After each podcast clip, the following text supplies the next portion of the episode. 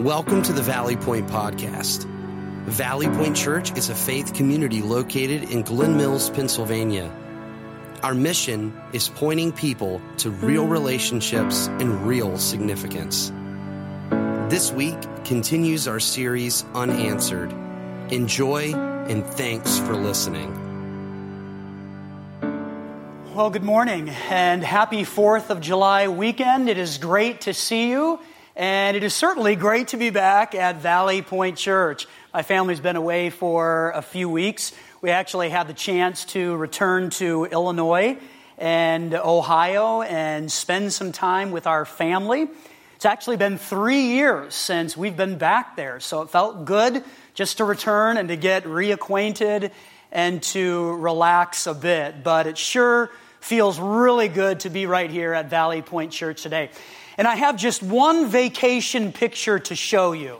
Now, you guys love when I show you my vacation pictures, so I just have one vacation picture to show you, and that is the 18 cousins that are on the Kohler side. So there they all are. All 18 of us had the chance to be together. My mom and dad have 18 grandkids, and we were all in one house together for 7 days. So it was loud and messy and just a lot of fun. And we enjoyed being away. But I got to tell you, whenever I'm away, I always think about what's happening here at Valley Point Church.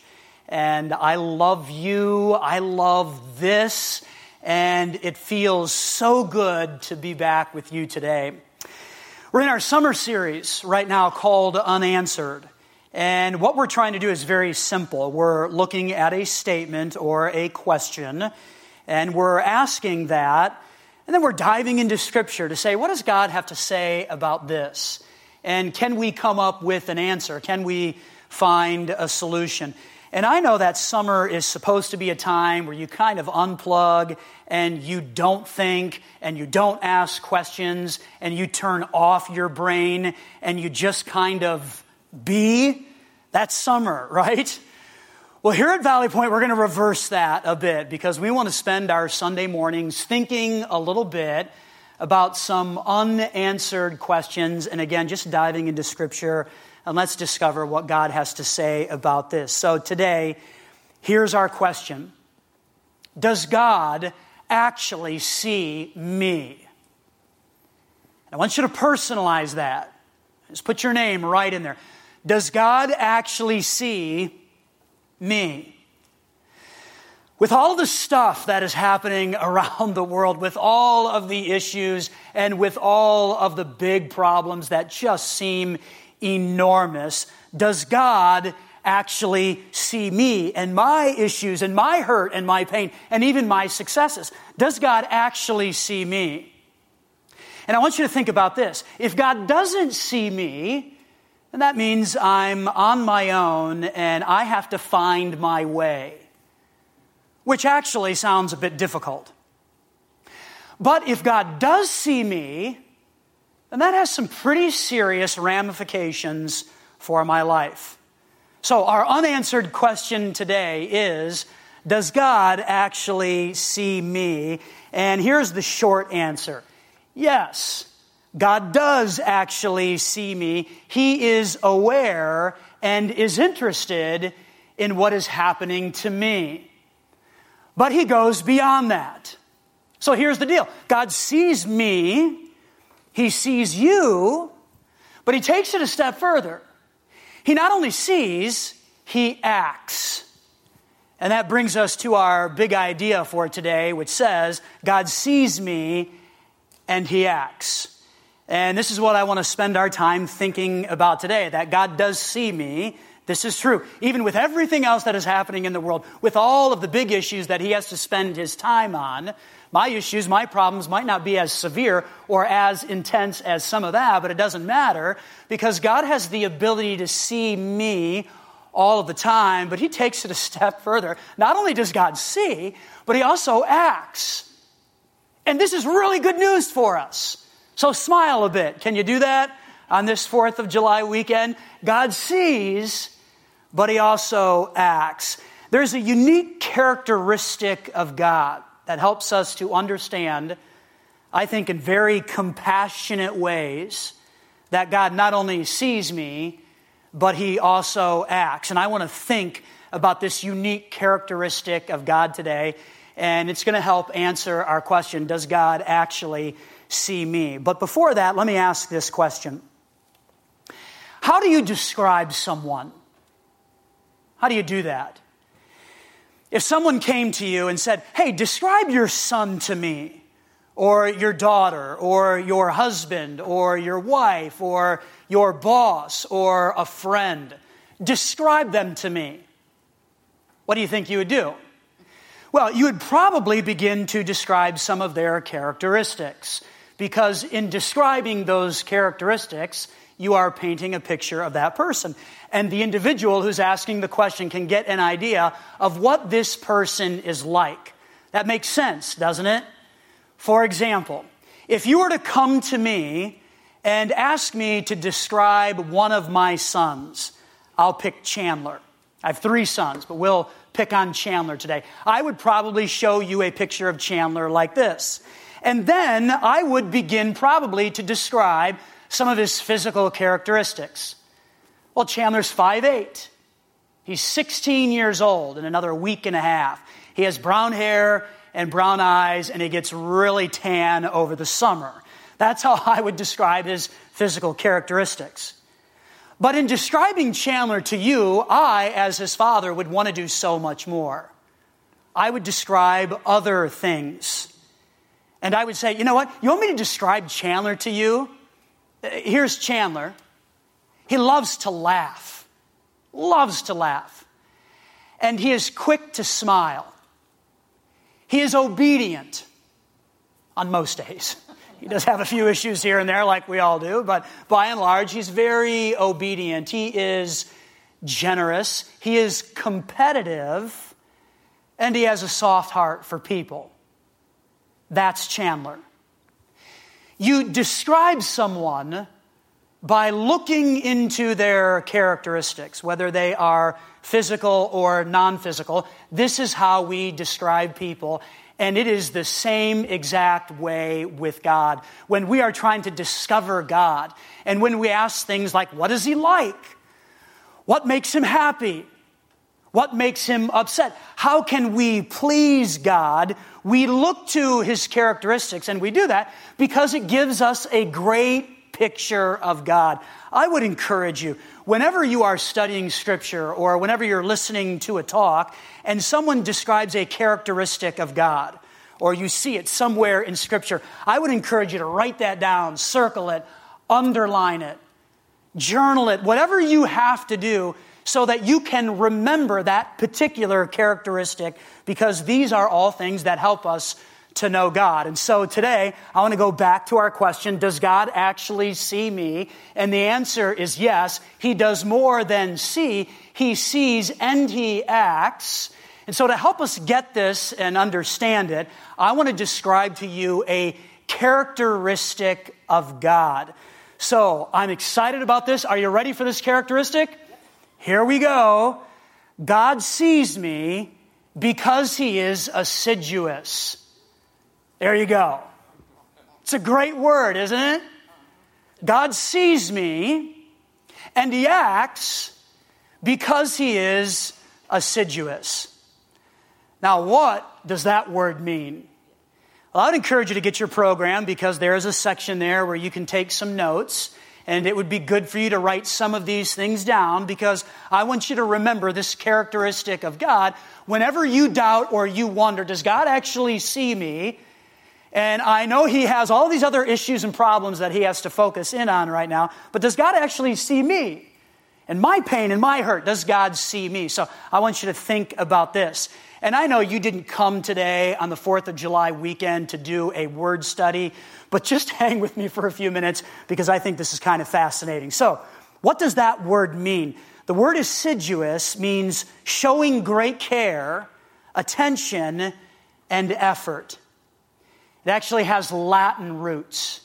It's a verb, and it can be translated as to sit beside, to take care of, or to assist.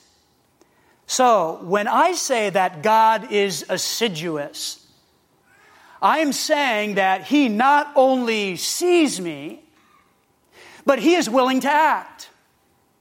And here's how God acts. He sits beside. He takes care. He assists. This is all in the character of God. And so when we say God is assiduous, he sees me and everything that is happening in my life, but he takes it a step further. He, our great, loving, compassionate, merciful God, he sits beside. He takes care. He assists. Let me ask you this. How many times have you seen a need or a problem or an injustice, and you feel compelled to do something about that? Man, I need to fix that, or I need to spend some time on that, or I should give some energy and passion to this particular injustice. But then you realize the enormity of it, and well, I just can't fix all of that, and you know, I really don't have the time, and somebody else is going to have to deal with that. So we see the problem, we see the injustice, we see the issue, but we don't act. I know I do that all the time. I see stuff, I am aware. Intellectually, I acknowledge it, but I don't sit beside, I don't take care, I don't assist. Not God. Not God. It is not possible for him to not act because it's not in his character. He is assiduous. He sits beside after he sees. He takes care. He assists. And he delights in doing this. So what I'd like to do is jump into Scripture for a few moments and share with you an Old Testament example of this and then a New Testament example, just so we can see the assiduousness of God in action, because I don't want you to forget this word, and I want everybody walking out of here knowing God sees me, he really does, but he does a lot more than that. He also acts. So if you have a Bible or a device, I want you to find Genesis chapter 21. Genesis chapter 21, and while you're finding that, allow me to set some context. In Genesis chapter 21, we find a gentleman by the name of Abraham.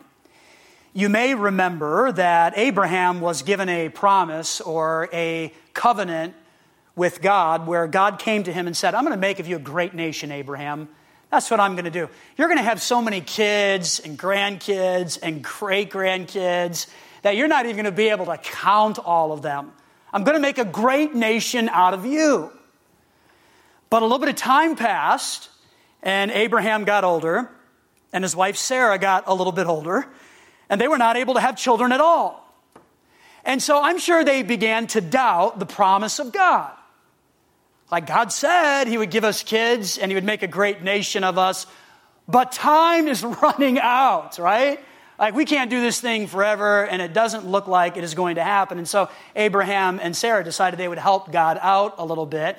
And Sarah took her younger servant, her name was Hagar, and said, Abraham, why don't you produce a child with her?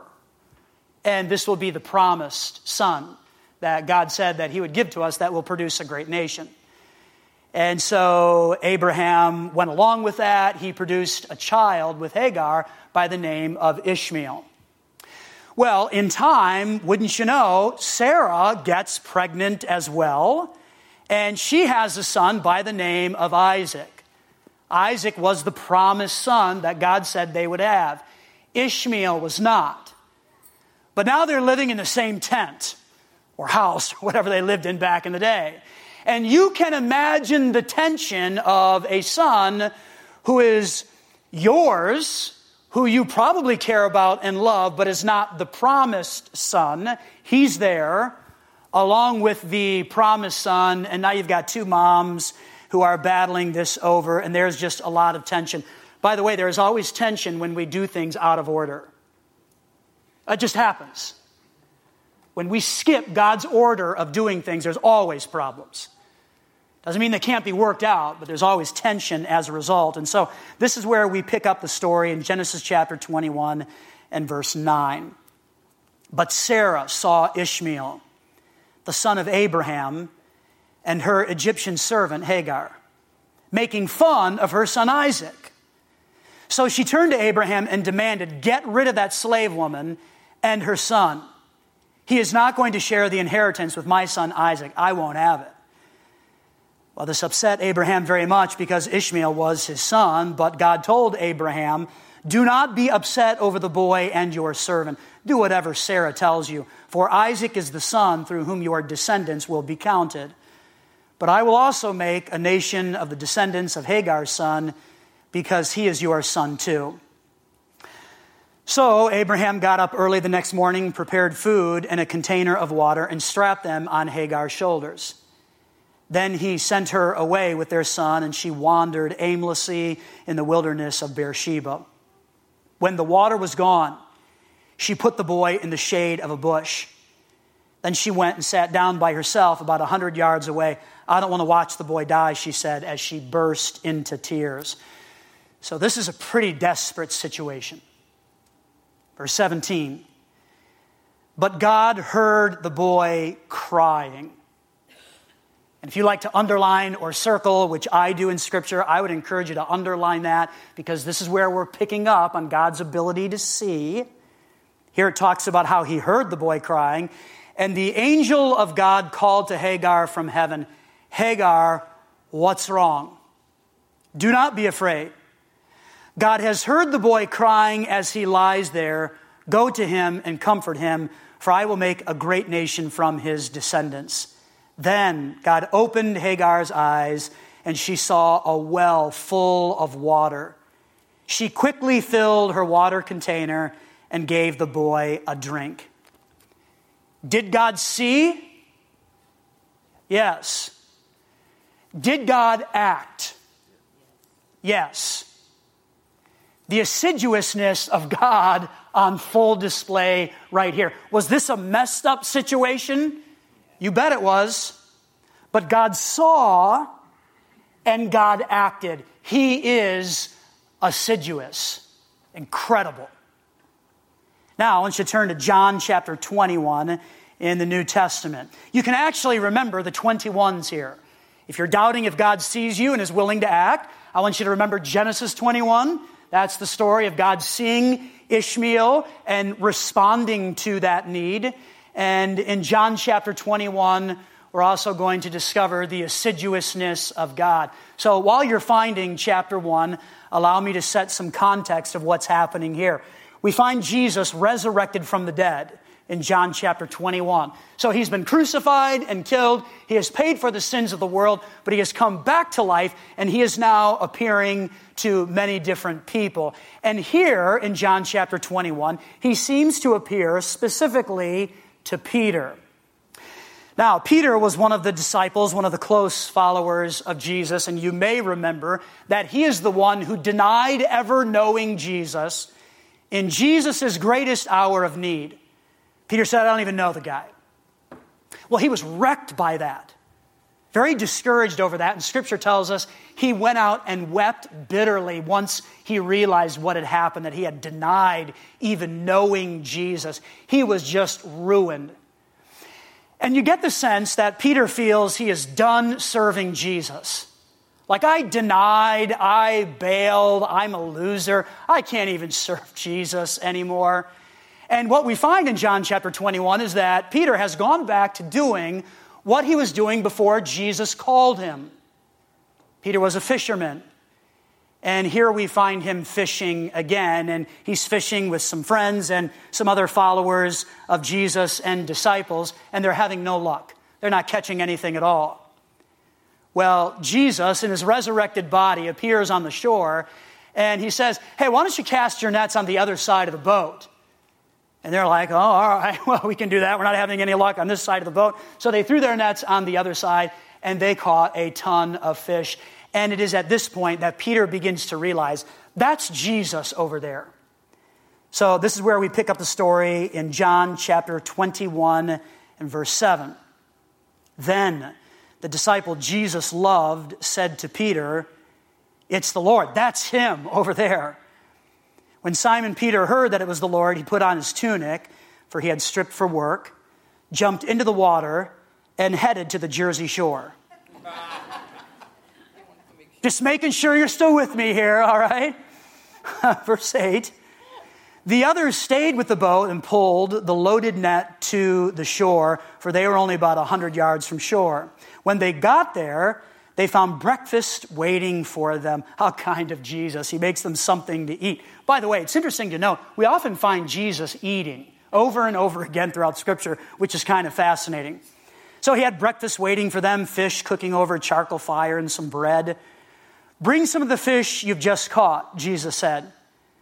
So Simon Peter went aboard and dragged the net to the shore. There were 153 large fish, and yet the net hadn't torn. Verse 12 says, "Now come and have some breakfast," Jesus said. Did God the Son see Peter's need? Yes. Did he act? Yes. Was this kind of a messed up situation? You bet it is. You've got an individual who has denied even knowing Jesus in his greatest hour of need, and he's torn and depressed and ruined. He's gone back to his former way of life. God the Son sees it, and not only does he see, but he acts. He reaches out to Peter, and what you'll find as you read through the rest of John 21 is that he actually restores Peter to ministry again. And what we know about Peter is that he went on to become a great leader in the early church. The assiduousness of God. Incredible. It's incredible. God sees. Oh, he sees. And we like that thought. But even better than that, God does something about what he sees. He acts. He sits beside. He takes care. He assists. Okay. What do we do with all of this? Some questions. Have you screwed up? Have doubts? Have questions that seem anti-God? Have you had some angry outbursts recently? Have you denied? Have you failed? God sees you, and he wants to act on your behalf, and he wants to do that because it is in his character to do so. He sees all of this, and beyond that, he wants to act. I love the words of Psalm 145, verse 14, that say this: "The Lord helps the fallen and lifts those bent beneath their loads." Isn't that an encouraging verse? You ever feel bent beneath life's load? Well, here's a verse for you. The Lord helps the fallen and he lifts those bent beneath their loads. Two very interesting verbs here. He helps, it means he supports and he sustains. And then we have the verb he lifts, which means he raises up. And so we could read that verse this way: the Lord helps, he supports, he sustains the fallen, and he raises up those bent beneath their loads. I think it's fair to say that God has a soft spot in his heart for those who are bent beneath a load. Hagar, Ishmael, really bent beneath a load. That involved life and death for them. Very serious. Peter, bent beneath a load of denying and walking away and failing. And yet what we discover is that the Lord helps, he supports, he sustains the fallen, and he raises up those bent beneath their loads. Is that you today? I don't know what you've walked in the door with this morning, but perhaps you're sitting there and you're listening and you feel very loaded up with an issue, and it is bending you to the point where you are about to break and you are about to fall. Here's the takeaway for you. If you are bent beneath a load, claim the truth that God sees you and do this. Cry out to him. All right? Cry out to him. If you feel bent beneath a load, just claim the truth. God sees me. I don't know how all of this is going to work out quite yet, but claim the truth that God sees me because that's in his character, and just cry out to him. Maybe the best thing you can do on this 4th of July weekend is just have a good cry with God and make sure that you give all of that hurt and that pain and whatever the stuff is that is happening to you that is causing you to feel bent beneath the load. Just give that all to him and cry out. Think about Genesis 21. It happened there. God saw and God acted. Well, maybe you get that. So here's the second takeaway for everybody else, and that is patiently wait for God to act. It's patiently wait. Wait is a disturbing word, isn't it? Does anybody else hate waiting for things? I don't like waiting for stuff. I don't really consider myself to be a patient person, but yet this is what a life with God requires. You got to wait patiently for God to act. How long? I don't know. God's timing always works, though, and it's always perfect. And so if we have been crying out to God, then it's time to patiently wait for him to act. I shared with you that we spent time at my parents' house a couple of weeks ago outside of Chicago. I had a wonderful time. My parents have Wi-Fi in their home, just like everybody else does almost. But it's not very fast because just the two of them normally there. So imagine 18 grandkids descending on their home with their phones and their iPads and iDevices and computers and Netflix just sucking out all of the bandwidth. You can imagine the Wi-Fi was just melting down to nothing. And of course, my kids are walking around with their phones in their hands saying, man, the Wi-Fi here really stinks. I can't get anything. Like, just be patient. It's going to space and coming back. Like, give it a second. But nobody likes to be patient, right? We just don't like that. A life with God requires patience. How long? I don't know. But I do know God sees and he acts because he is assiduous. He sits beside. He takes care. And he assists, all in his timing. So our big idea, God sees and acts. Do you feel bent beneath a load? Then claim the truth that God sees you and cry out to him. And then, if necessary, wait patiently for God to act. Does God actually see me? Oh, you bet he does. You bet he does. But it's so much better than that. He sees and he acts because he is assiduous. Father, we're thankful for what we have discovered this morning. For Genesis chapter 21 and for John chapter 21, these 21 chapters here, they're just incredible because they reveal to us a narrative of how God has this ability to see, but he goes beyond that. He also acts. God, so often I see needs, and I am aware of injustice and problems, but I just keep on going. I don't pause to sit beside, to take care, or to assist. I assume somebody else will do that. But that's not you. It's not you. It's just not in your character to do that. And so, God, I pray that on this holiday weekend, you'd help us all to walk out of here with a great sense that you see, but you also act because you are an assiduous God, and this is part of your character.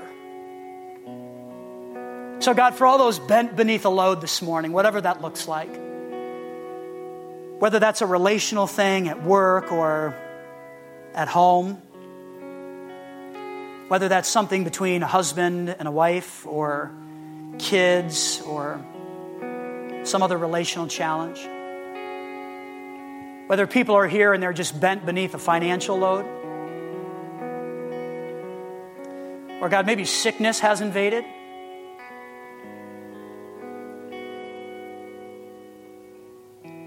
God, for all those just bent right now, help them to claim the truth. As hard as it can be sometimes, that you do see. And God, I pray that you give them opportunity today, tomorrow, throughout the week, to just cry out to you like Hagar did. And then, God, would you help everyone here to wait patiently for you to act? We want things in an instant. It's what we're used to, and we always want you to act on our timeline. That's not how you work. You're beyond us and beyond our understanding. So, God, would you give all of us patience to wait for you to act on our behalf, whatever the need may be. Help us to rest in your assiduousness. You sit beside, you take care of, and you assist. We praise you for that, and we honor you. And as we move into a time of worship now, God, may these words be real and true and raw for us. Help us to lift them up and to honor you. We pray in Jesus' name. Amen. Thanks for listening. We'd also love to have you join us on any Sunday morning as well at the Garnet Valley Middle School at 9:15 or 11 a.m.